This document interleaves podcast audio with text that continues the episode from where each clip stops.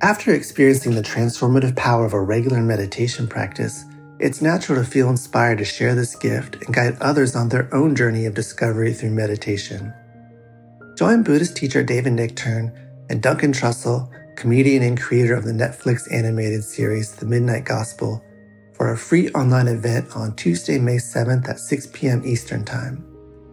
They'll discuss the profound practices of mindfulness in Dharma Moon's renowned mindfulness meditation teacher training program. Get certified by Dharma Moon to teach meditation, lead group practice sessions, and work with individual students. Visit dharmamoon.com slash be here now for more info and to reserve your spot for the free online event with David Nichtern and Duncan Trussell.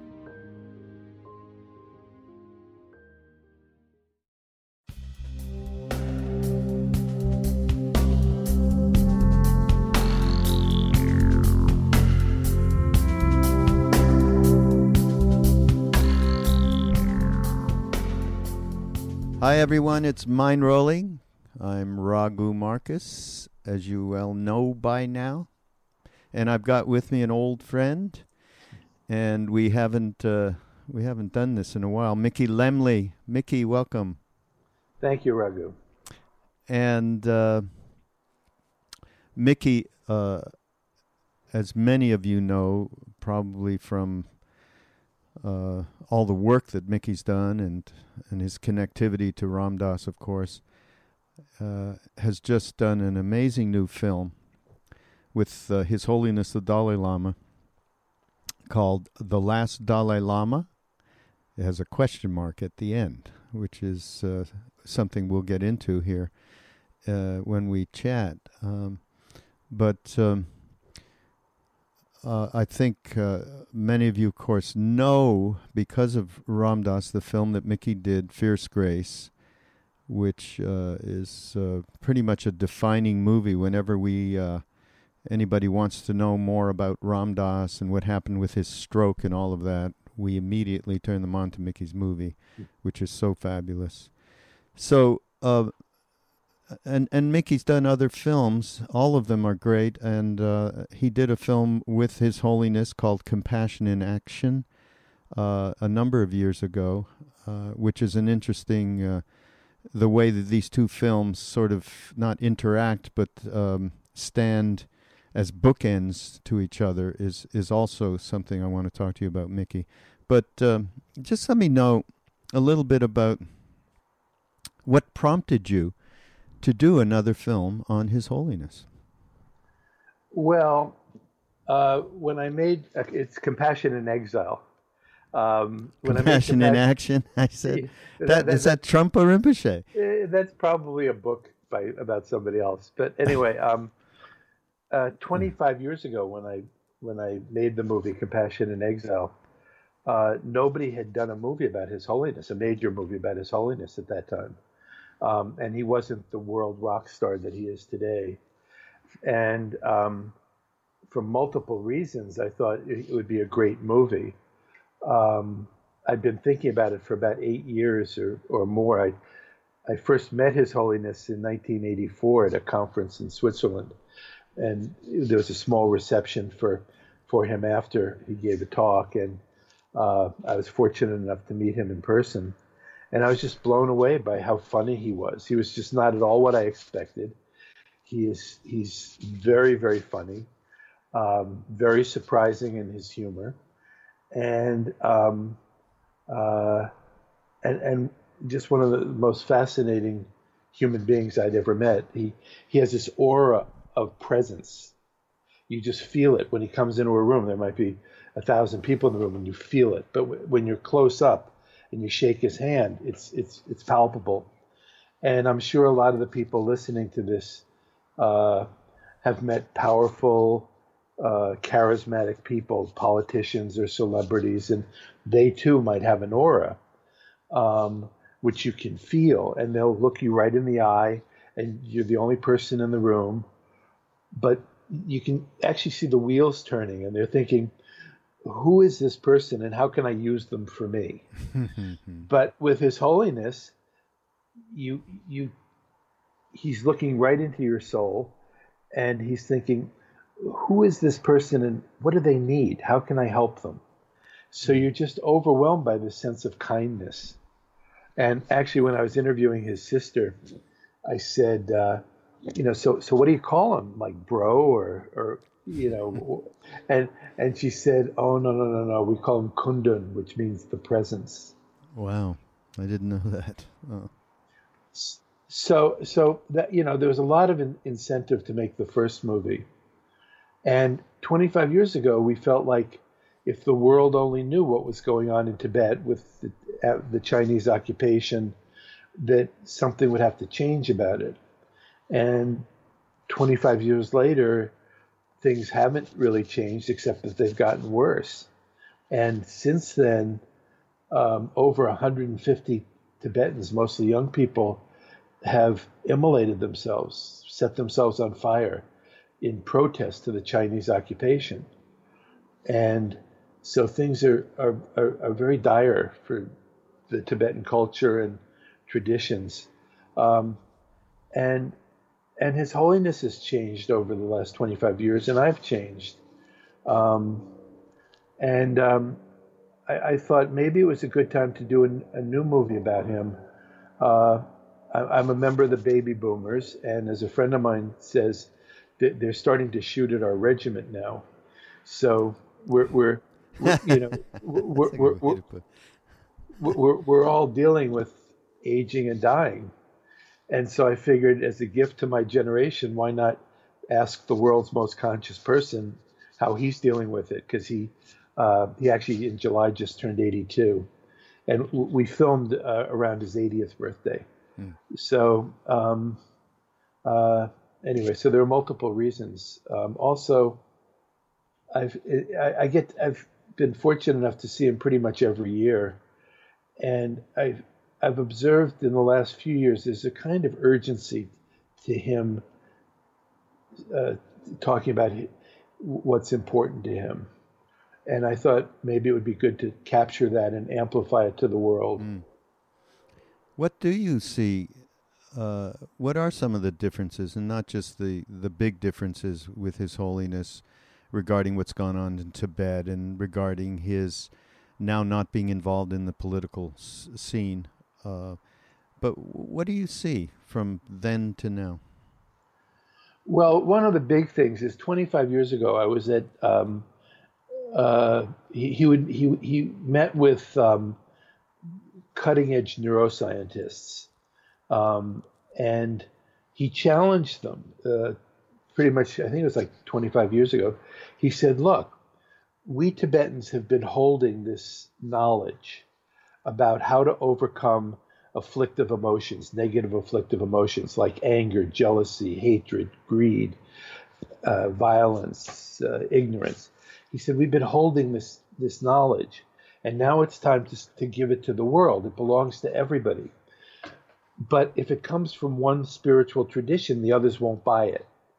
So he challenged these scientists. He said, Explore these methods he didn't say prove it. He said explore it. Mm. And if you find value in it, spread it as widely as possible. And it's no coincidence that that was about that was the start of this mindfulness movement that's spread all over the world now. Mm. Um, and these a, a, a bunch of these cutting edge neuroscientists have been studying this using MRIs and all the technologies of modern neuroscience and have shown definitively that that your level of happiness is not something you're born with. It's something that you can increase. You can increase your level of happiness. You can increase your compassion. Uh, that the brain is malleable. It's it's called neuroplasticity, and it can rewire itself. And um, so these technologies that the Dalai Lama, uh, that the Tibetan Buddhists have been holding, um, it, it's they've now shown that it actually works, and just um, the the voice that we all hear in our heads, we all think is telling us the truth, but really it's just our minds uh, organizing phenomenon and creating a reality for us, but we think it's the truth. So we we might say we might see somebody and say, you know, that guy's a real jerk and then the next day, you see him and say, you know, that guy's a real jerk. And, and, and science has said, and I have no idea how they've shown this, but that 95% of the thoughts you have today, you had yesterday. So we just keep rethinking the same thoughts over and over and over again, which in a way is very reassuring. So if you see this guy, you say, you know, he's a real jerk. You say, I've always thought he was a jerk. I am so smart and so perceptive that I know that this guy's a jerk. And it's just your mind creating that reality. Mm. And one of the great advantages of uh, the, the you, that one gets from a, a meditation practice is that you start to observe how your mind creates these thoughts, how these thoughts rise in your mind, and and and and the hounds are back. I hear, um, and and um, and and and one starts to identify with the witness to the thoughts and not with the thoughts themselves, and and and that is actually the technology for overcoming negative afflictive emotions.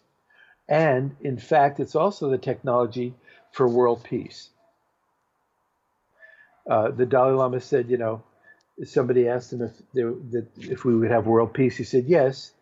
He said eventually. He said all that's required is for each individual human heart to be trans, transformed. He said it's a long process, but it's the only way. And um, so there, there's the technology, and it's and and it's now being spread.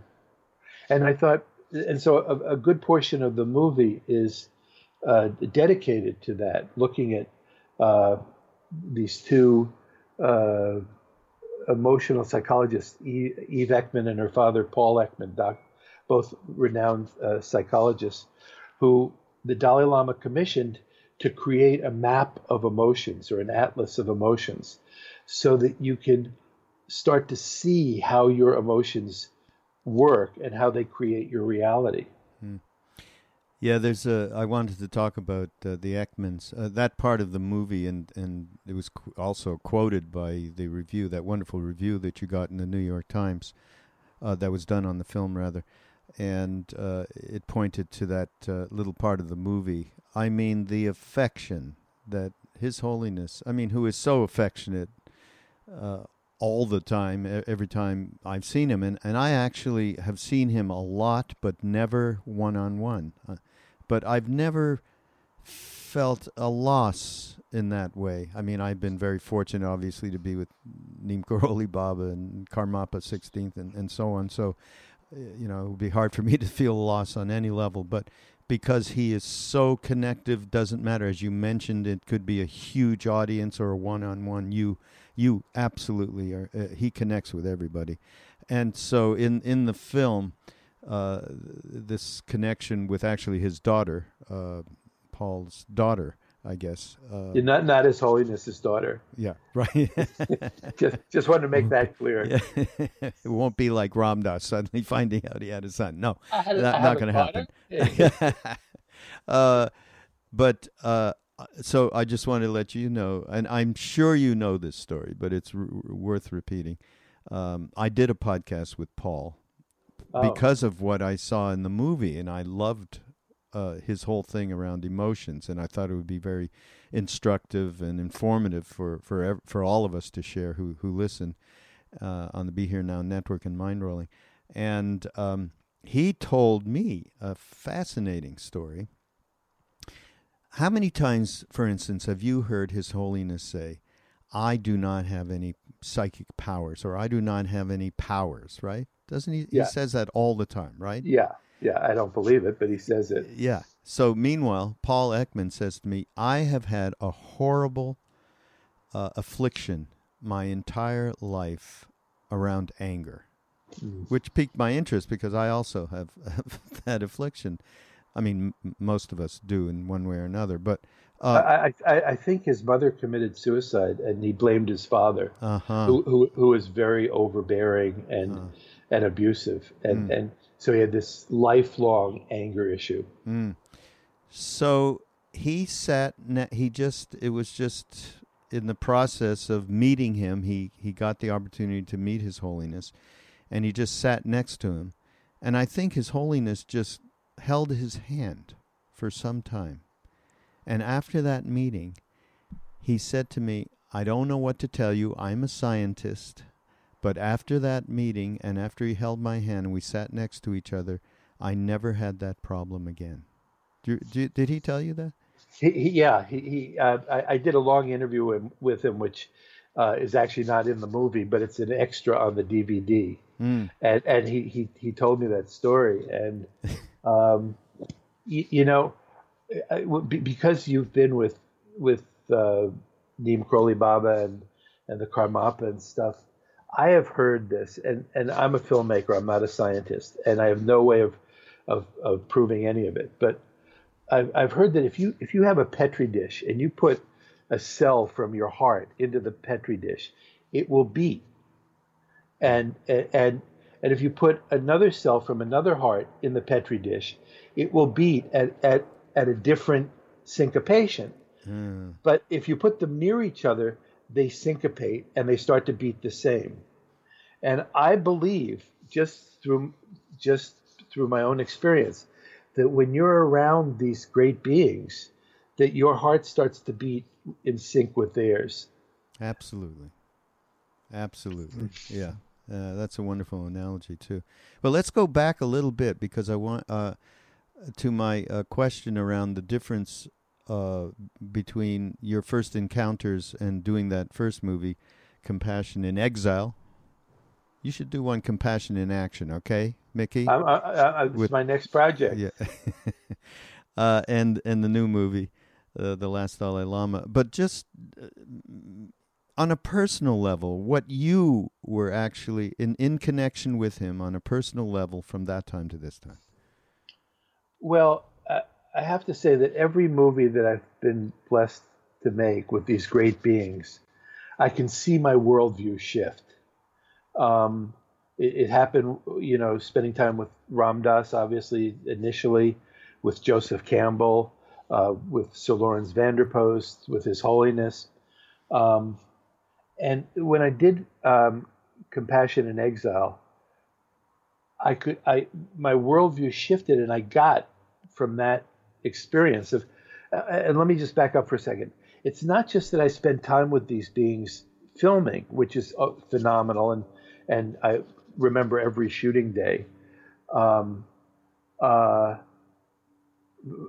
partially for all the stuff I didn't get and what went wrong, but but I do remember every shooting day, and um, but I, then I get to edit. So I sit in an editing room watching these great beings all day long for eight hours a day, five days a week for maybe a year, and and I'm and I treat editing as a meditation. So when when I'm about to watch a, a sequence or the rushes, which is the just raw material, I totally empty and uh, like I'm getting ready to meditate, and because I want to watch it as if it's for the first time. Because as the director, I have to put myself in the position of the audience who will be seeing it for the first time, um, and and so I'm I'm really meditating on the deepest questions in my life, and I feel really blessed. I mean, how many people there get to say that their work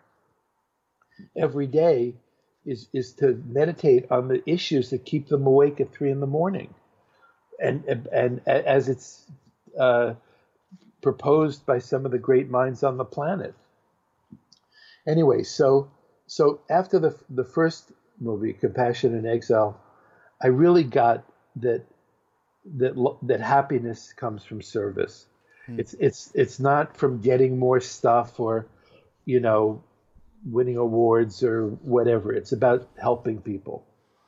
And this last time around uh, on the last Dalai Lama question mark, I really got this all this uh, stuff about how we create our own reality uh, th- through our minds, and that it, it, uh, uh, I felt like in a way that was also one of the major themes of, of fierce grace is because it, it, you know the, the one thing that I felt connected each of the, the, the phases in Ram Dass's life was um, his understanding both first as a psychologist and then as as a religious seeker and then as somebody devoted to service, and then as, as somebody with a stroke, that he really viscerally gets that you create your own reality through a projection of your mind.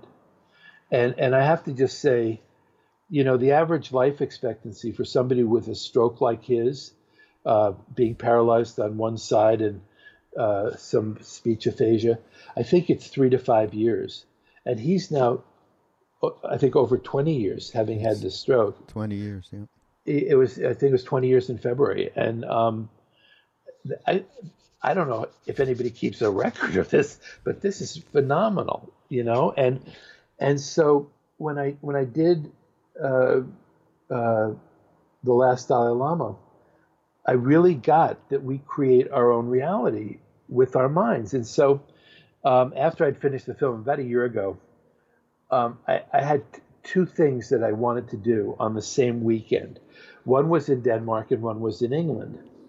And I debated for a, a, a while as to which one I want I, I really wanted to do. And I, I, I, chose to go to England to this uh, wedding of a friend of mine. And immediately I regretted not going to Denmark.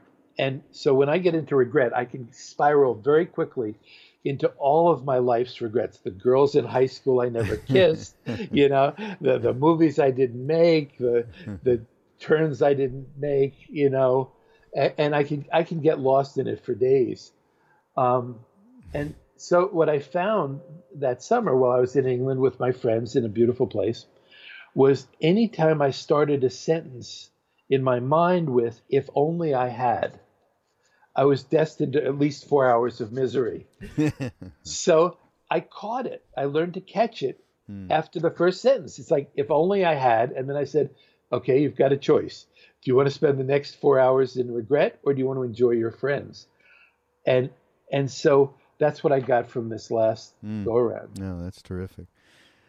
And it's interesting too. I mean, because you're, you know, talking about. I mean, uh, one of the core premises in the movie is the Tibetan Buddhist technology for overcoming afflictive emotions uh, is is really um, something extraordinary to uh, share with your audience. I mean, it's ex- this this ability, this technology that they have developed over these many, many, many centuries. And and as you say, the fact that you are in there in the trenches making this movie with him, and at the same time, you're absorbing for your own being these teachings uh, is uh, there's a lot of grace there, Mickey. That's for sure. I I I feel really fortunate I must have done something right in my previous lives. Yeah. uh, I mean, is isn't it? Uh, we're talking about that. I mean, the only reason, isn't it amazing? I mean, I we, I don't know if you and I have talked about this, but I'm sure this has occurred to almost everybody who has partaken with Tibetan teachings in the West, and that's the idea that only because the Chinese took that action and did what they did, are we having the benefits of this incredible ancient technology? What a yeah. what a crazy thing, right? It, it, it's you know when when the fifth when the great fifth he's called the great fifth Dalai Lama, and he built the Potala Palace uh, mm. that we, we in all the pictures.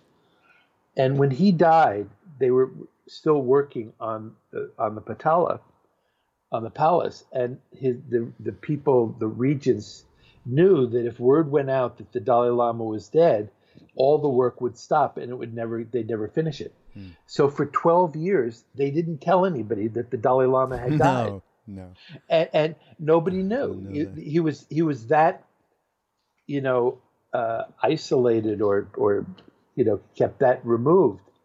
And, you know, uh, so we've been absolutely blessed by the Dalai Lama, his teachings, the way he's he's affected so many things in the world. I mean, he's uh, there's a sequence in the movie uh, that we shot in uh, British Columbia in Vancouver of two schools. Yeah, um, fantastic and, part. And, and and that's that all started there was a, a, conference, a panel on education in Vancouver in 2005.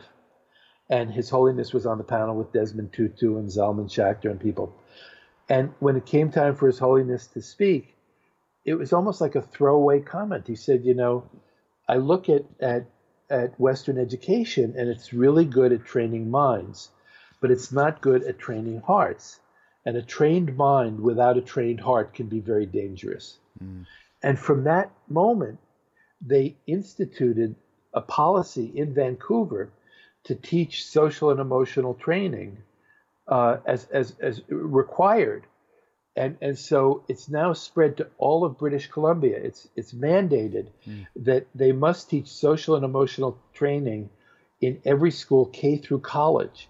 And now it's beginning to spread through all of Canada, and and hopefully it'll spread. You know, if, unless we build a wall against it. Uh, no, you know, I, am from Canada. We're building the wall to keep in, the Americans yes, out. Exactly. Yeah. In case Trump runs for a second term. Yeah. But um, uh, but that's you know it's it's already spreading. Some woman uh, was at a screening. It, the the movie's now out in theaters, and I I just mm-hmm. need to plug it. Uh, yes. If you look look at lemlepictures.com, L E M L E pictures.com. You can see it, the theaters that it's showing in. Uh, you can see where it's coming. And there's also a place at the bottom to request it to come to your community.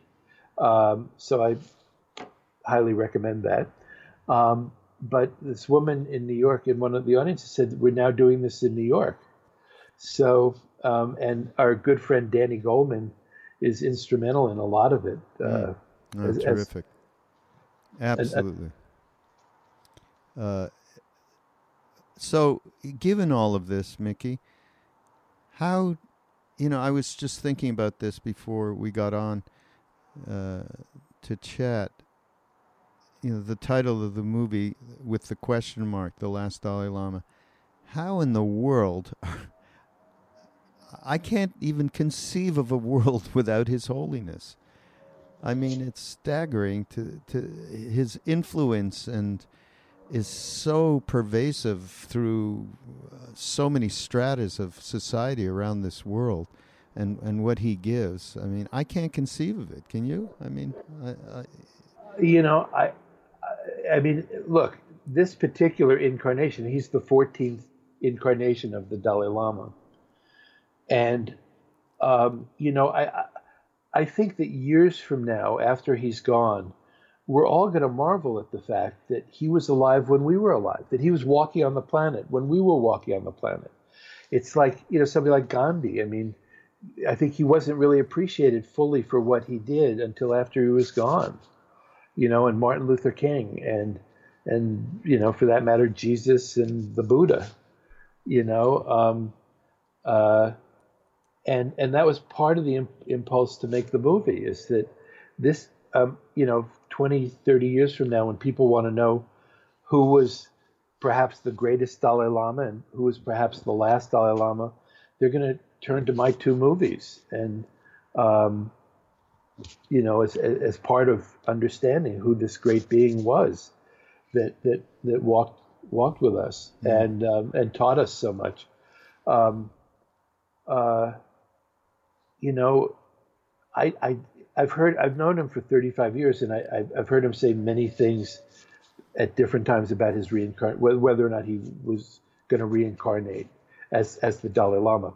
Just to, to clarify, all Hindus and all Buddhists believe in rebirth, but it's only the Tibetans that believe that a being or can reincarnate into a position like the Dalai Lama. So, like in Tibet, uh, like the head of Harvard Medical School would be a reincarnate position. So that when the, the head of Harvard Medical School would die, instead of getting together an academic search committee to find a candidate, they would get a group of Rinpoches and Lamas together to go find a two and a half year old. And that kid would go through a 23 year course of, of study, uh, ending with virtually a doctorate in philosophy. They'd also be trained in the tech, some of the tech, technologies of what their position was uh, going to be.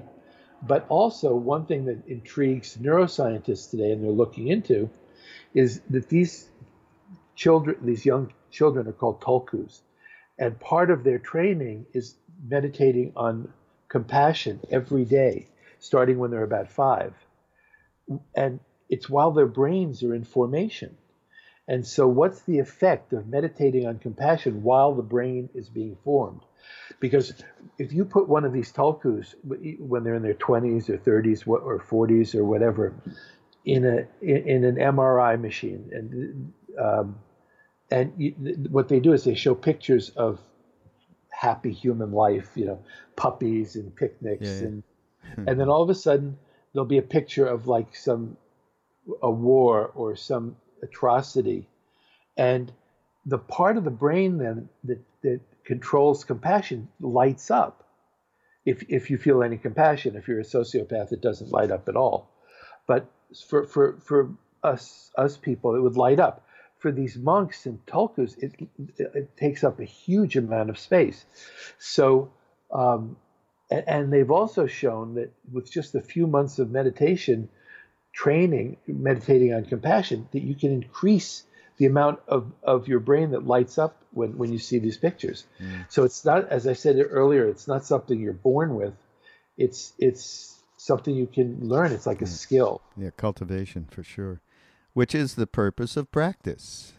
All That's why it's practice. called practice. That's it's why called it's called practice. practice. Yeah, but but it is great that uh, we're getting you know through His Holiness and and the work He's doing with Richie Davidson and all these people and Danny. Uh, that we are getting confirmation that it, you know uh, around neuroplasticity where you it is true that you can change that just putting it in the most simple of terms and uh, you know that that is a very uh, hopeful and promising thing uh, for all of us, especially in this world today.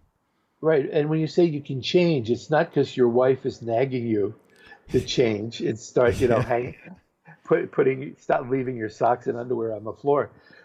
It's changed for your own benefit. It's it's it, you're actually benefiting yourself. It's not for other people. Yeah. Although there is a benefit for other people, but it's it's really so that you're happier. Yeah, and you will probably pick up uh, after yourself and yeah, get, get of, the wife at, to stop nagging you. Probably that'll of, happen too. Yeah, out of compassion for your wife, yeah. who has to clean up after you. Yeah, exactly. Um, so spent in this uh, the making of uh, the last Dalai Lama. Um, just tell us a little bit, just some. I mean, you know, you're spending this much time. I know you went to India more than once. Uh I remember you telling me that you were going on your way over there to to hang, basically hang out with him and speak with him. And there had to be so many moments off camera or stuff that give us a little bit of spice, a little bit of anecdotes ar- around uh, interacting with him. Well, um, after I made Compassion in Exile, uh, a year after I finished it, it showed at the um, uh, the Bombay Film Festival, and then there was a week hiatus, and it was showing at the first international film festival in Kathmandu, and I had been in the Peace Corps in Nepal, and I couldn't wait to introduce the movie in Nepali and but I had this week, and I decided, well, what the hell? I'll go hang out with His Holiness. what the hell? Yeah. what the hell? And it turned out to be Tibetan New Year, which is their holiest day of the year. And I I stay with his brother, um, who has a small guest house that used to be where his mother lived, um, and it's very charming. Um, and one morning, it was like five in the morning. He woke me up. He said, "Come on, come on, come on." I said, "Where are we going?" He said, "Come with me, come with me." And we went up to the roof of his temple, and there was the Dalai Lama sitting with a row of a hundred monks in the dark, saying prayers and drinking chai and throwing barley into the into the air, blessing the new year. And then the sun came up, and as it broke the horizon over the foothills of the Himalayas, an eagle came and sat in the tree right behind His Holiness, and it was quite spectacular. And mm. uh, a couple of days later, I had a private audience with him, and I was I, I was going to ask him. I, would always asked him questions and stuff related to work because I was always working on the movie. But I'd seen a lot of people eh, when when people would come to me uh, would come to me and say, I'm meeting the Dalai Lama uh, tomorrow. What should I What should I do? I said, ask him a, ask him a question. And they said, well, what should I ask? And I, I said, I don't know, but I would ask him the deepest question in your heart, the thing that keeps you awake at three in the morning. Like, don't waste it on, hey, how about those Knicks? You know, um, and and uh, uh, you know, you, you have a rare opportunity. It might be once in your lifetime. So take advantage of it because there's certain things that only he can answer. You know, so I I, I was going to ask him some some technical things about uh, my next movie, but at the last minute I just decided, look, I should take my own advice, and I was going through. Um, I, I, I separated from my then wife and my child's mother. My son was three years old. We had tried to mediate for like a year, and we got that close. And then she thought, well, if if he's willing to do it, it must be a bad deal for me. And she just said, I, I can't do this anymore. I'm turning it over to my lawyer, who had been Mia Farrow's lawyer against Woody Allen, and she was like a terrible human being.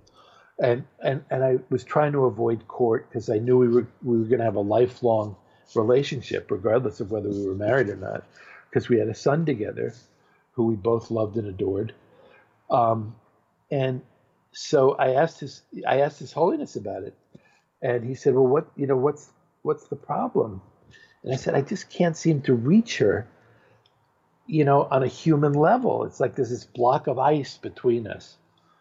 And and then he he he, he asked me a bunch of questions about my son and all this other stuff. And he said to me, you, you must stand up for what's right. He said, You can't let people roll over you. Hmm. He said, Just don't be attached to the outcome. And and in in fact, that's the same advice that Krishna gives Arjuna at the heart of the Bhagavad Gita. Yeah, yeah. Do what you do, do it impeccably. Don't be attached to the outcome. And it turned out to be just. It, I realized I had to go to court. I couldn't avoid that. I had to get a good lawyer and, and do that. But I, I had to let go in my mind of how I wanted it to turn out. Yeah. Mm. And so it, it was actually, I, I could relax thinking there was something else I could do to avoid court. Mm.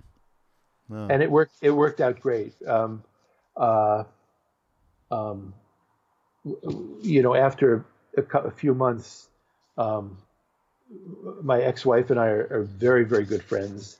Um, we, uh, she comes over for Christmas with my son, and now in the last couple of years, she's brought her new husband, and it's just the four of us, and the, the, the Jew makes the Christmas dinner.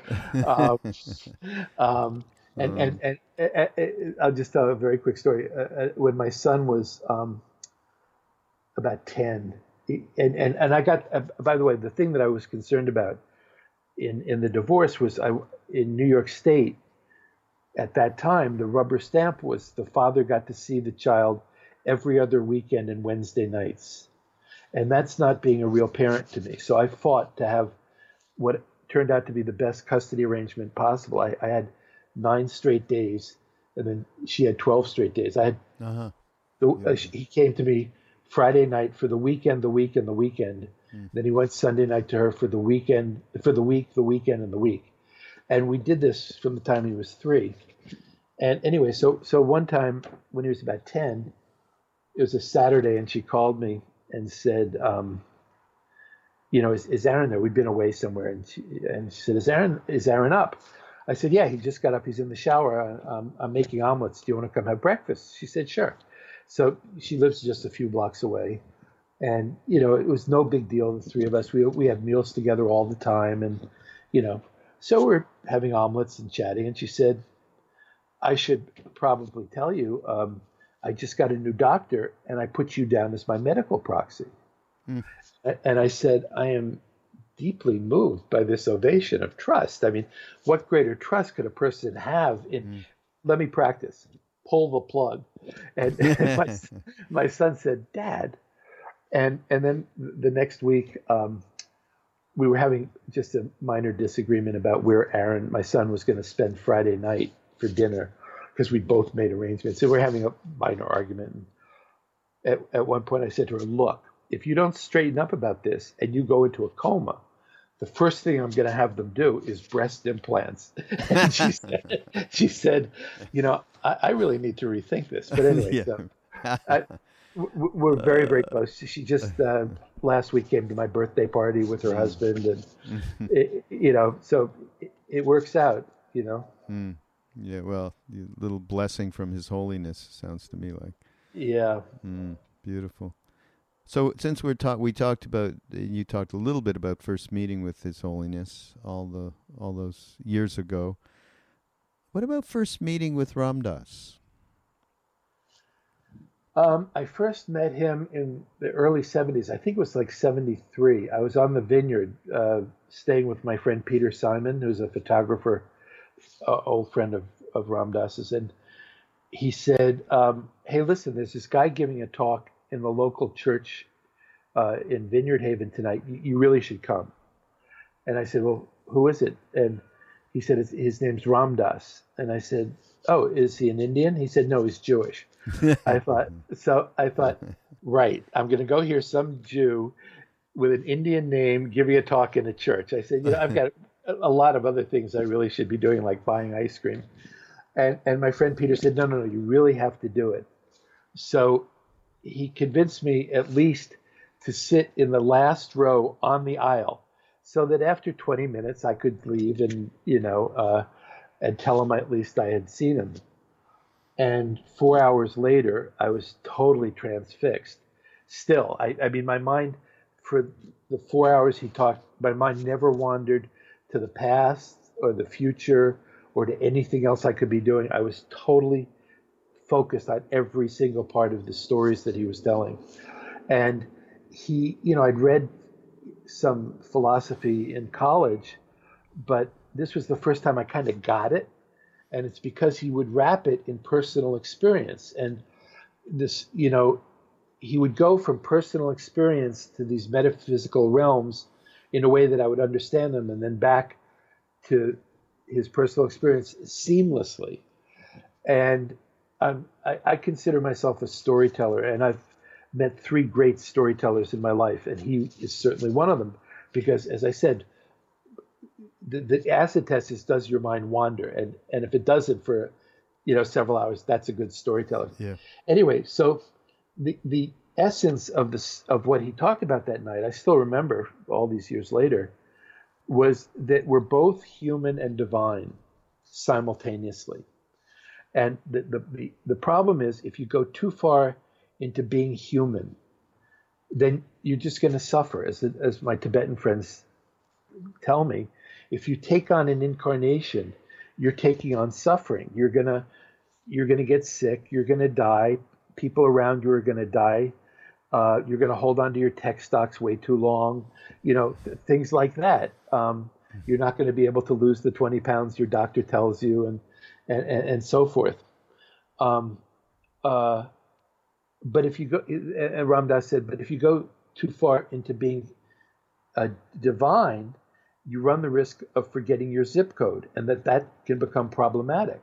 So that the art form is to dance in the tension between yeah. the two and and hold them both. Mm. And, and here I am, you know, however many, you know, forty years later, still remembering it. Um, and and I thought, well, we've got ourselves quite a boy here. And so every time he would be in the city where I was, I would go hear him, and then I would do retreats in Western Mass, and I, I flew to Esalen one one weekend to spend with him. And over time, you know, I was he recognized me, but he, I mean, he didn't really know me, but um, but then, um, and I can't remember exactly the year. It was before the stroke he wanted to do a slide show because he was going to 36 cities every year and traveling all the time. And he wanted to put together a, a, a picture, still picture show with his voice. Mm. And he was having some trouble with it. And several of, of his friends said, You got to talk to Mickey about this.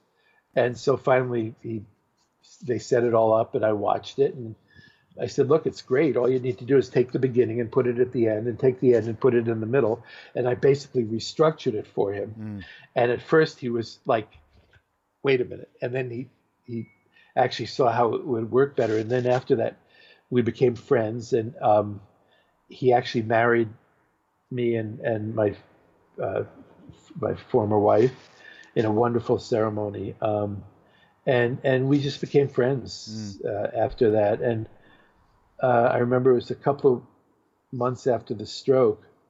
And for those people who don't know, I mean, he, it was really touch and go for for the first month and a half. I mean, I know the doctors told Jai that he was either going to be a vegetable or die. He was never going to make any improvement. He couldn't swallow and couldn't speak, and you know, uh, was still paralyzed on half his body. And and little by little by little, he just made these improvements. Um, and I remember when I was interviewing him for Fierce Grace, at one point I said, RD, I always thought that, that Eastern wisdom traditions teach us that if you have expectations and your reality doesn't come up to your expectation, change your expectation because the gap between the two is where your suffering lies. So just change your expectations. So I said, I, have been filming you doing physical therapy, walking therapy, speech therapy, aqua therapy, you know, I, and all of them are painful for you. I said, why don't you just accept the fact that you're in a wheelchair and um, you're not, you know, and, and stop struggling. Hmm. And he, he looked at me and he said, I, I, I said, accept it as God's will and stop struggling. And he said, I've learned it's also God's will to struggle. Hmm. Wow.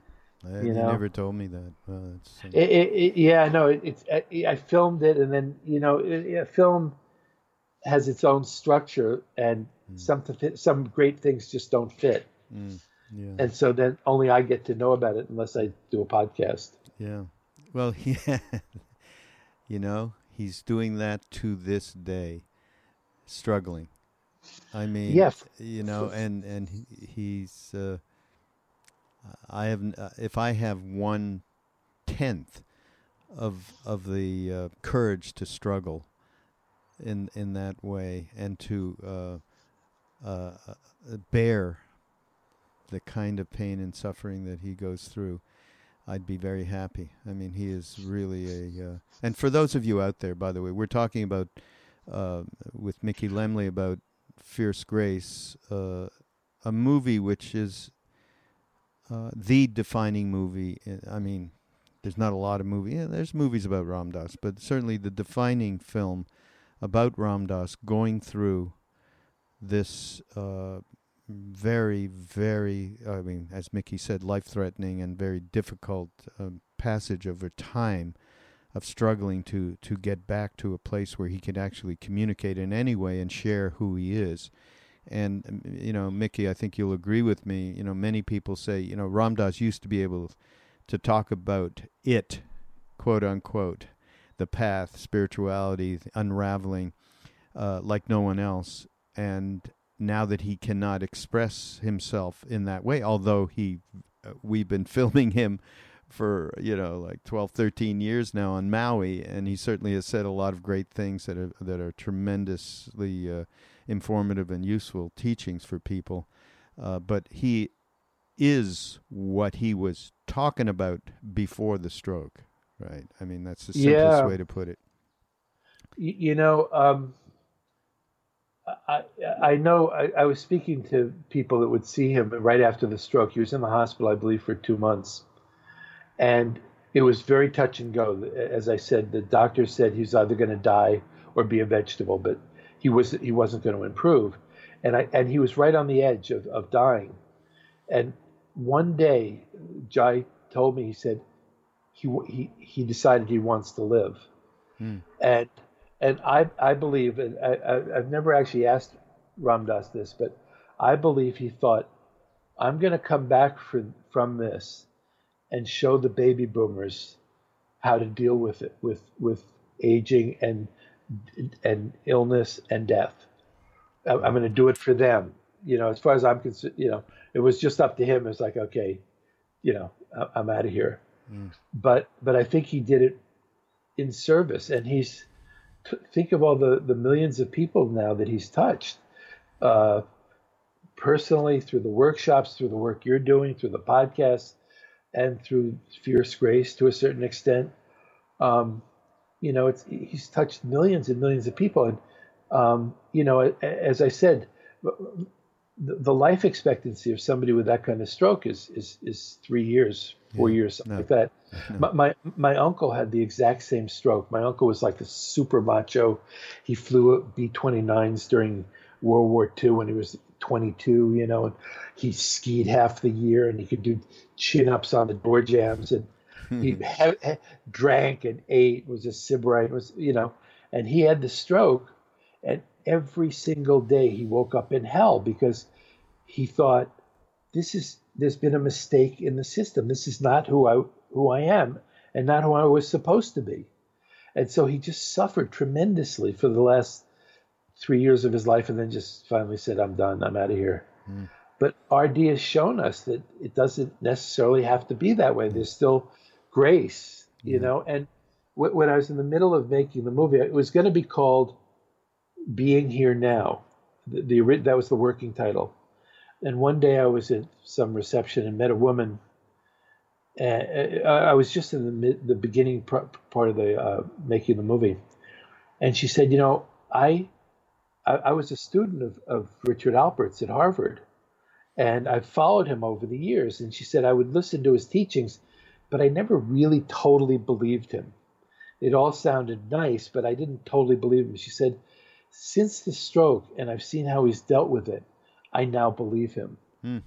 So I thought, here's this person who's been a teacher in some form or other for 50 years. And to have all of his teachings validated because of how he's dealing with the stroke mm. is really is really grace. And that that night I changed the title to Fierce Grace. Wow, really? Oh man!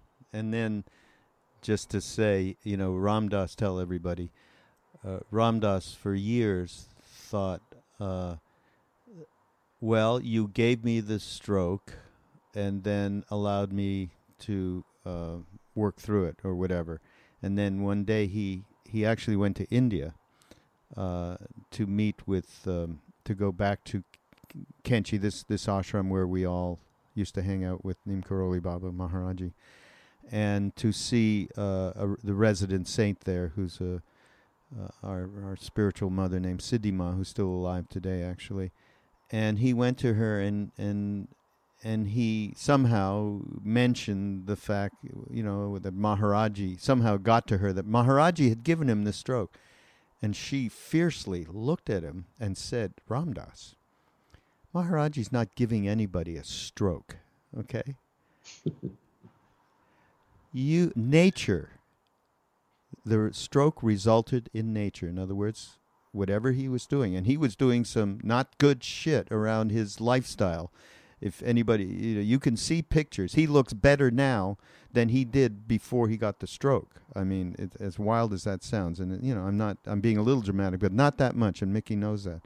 Um, she said, the grace was in you having, and she didn't say it in exactly these words, but you having Maharaji gave you a perspective from which to transform the suffering and uh, and that was the grace. He gave you the grace to be able to continue, and part of it, I'm sure, is also you know his because his whole thing from the minute he got back from India the first time was about I've got to give this pearl to everyone that I meet.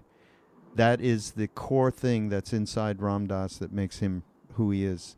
And I'm sure it was the same. I'm going to use Maharaji's grace and and I'm going to tough this out and I'm going to struggle and uh, I want people to to use me as an example. I'm sure he's never voiced that, Mickey. I don't think he's you know at all. It just is an is. He just did it. He is doing it. You know. The, yeah, that's his. That's his whole life. Yeah. You know. Yeah, exactly. It's it's it's the message of his whole life yeah. for the last twenty years. Yeah. No, absolutely thank you for making that movie, and thank this movie is so great. Uh, the last Dalai Lama uh, question mark at the end. Question mark. Yeah, uh, it is just absolutely wonderful. I can't urge people to go see it any more strongly uh, than uh, uh, out of connecting with His Holiness in the way that Mickey did in this movie, and allowing people in to never mind what he's saying, and never mind even you know the whole thing around uh, the technology of the Tibetans and how he's you know passing that forward and getting it confirmed by some all of those things. You know what, Mickey? It's it's it's the little touch where he places his hand on someone's cheek and and give the the love and compassion that is expressed in this movie is uh, is just uh, it's it's extraordinary, absolutely extraordinary, and uh, Thank I thank you for it. Thank Uh, you. And I, th- you know, I, I love him, and I, you know, I, as I say, I can't imagine a world without him right now, especially the one we're living in. Let me tell you. Uh, so, uh, everybody, go to. Um, so, Mickey, what's about Lemle Film? Lem- Lemle Pictures. Lemle dot Pictures com. dot com. L L E M L E Pictures one word dot com. yeah, and you'll be able to. And, s- and, there'll be a list of all the where? theaters where, where it's showing currently, and where it's coming. And as I said at the end, there's a if you fill it in and say, please bring it to, uh, you know, Asheville. Bring it to Asheville. Please. Exa- exactly. You can do that, and Yeah. and the distributors will pay attention to Right. that. Okay, we'll do that. And that'll all be up in the show notes on the Mind Rolling page on BeHereNowNetwork.com. And by the way, if you're happening to be listening to this a year from this is 2017 in, in August. And if you're listening in February of 2018, by that time I'm sure Mickey's going to make it available and we're going to put it all up where you can download it or buy a DVD. Right, Mickey? Next year it'll be available. Exactly. Yeah. Yeah. As soon as it's done with the theatrical run, the DVDs and downloads will be available. Right. Perfect. Thank you so much, Mickey, for being Thanks, here. I love hanging out with you. And everybody, this is Mind Rolling, and we'll see you next week on the Be Here Now Network.